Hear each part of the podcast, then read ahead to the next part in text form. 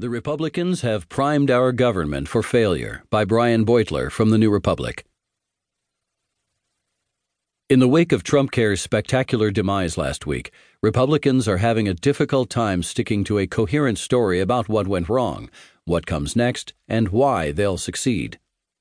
President Donald Trump appeared determined on Friday to shift the GOP's attention away from health care, saying, We will probably start going very, very strongly for the big.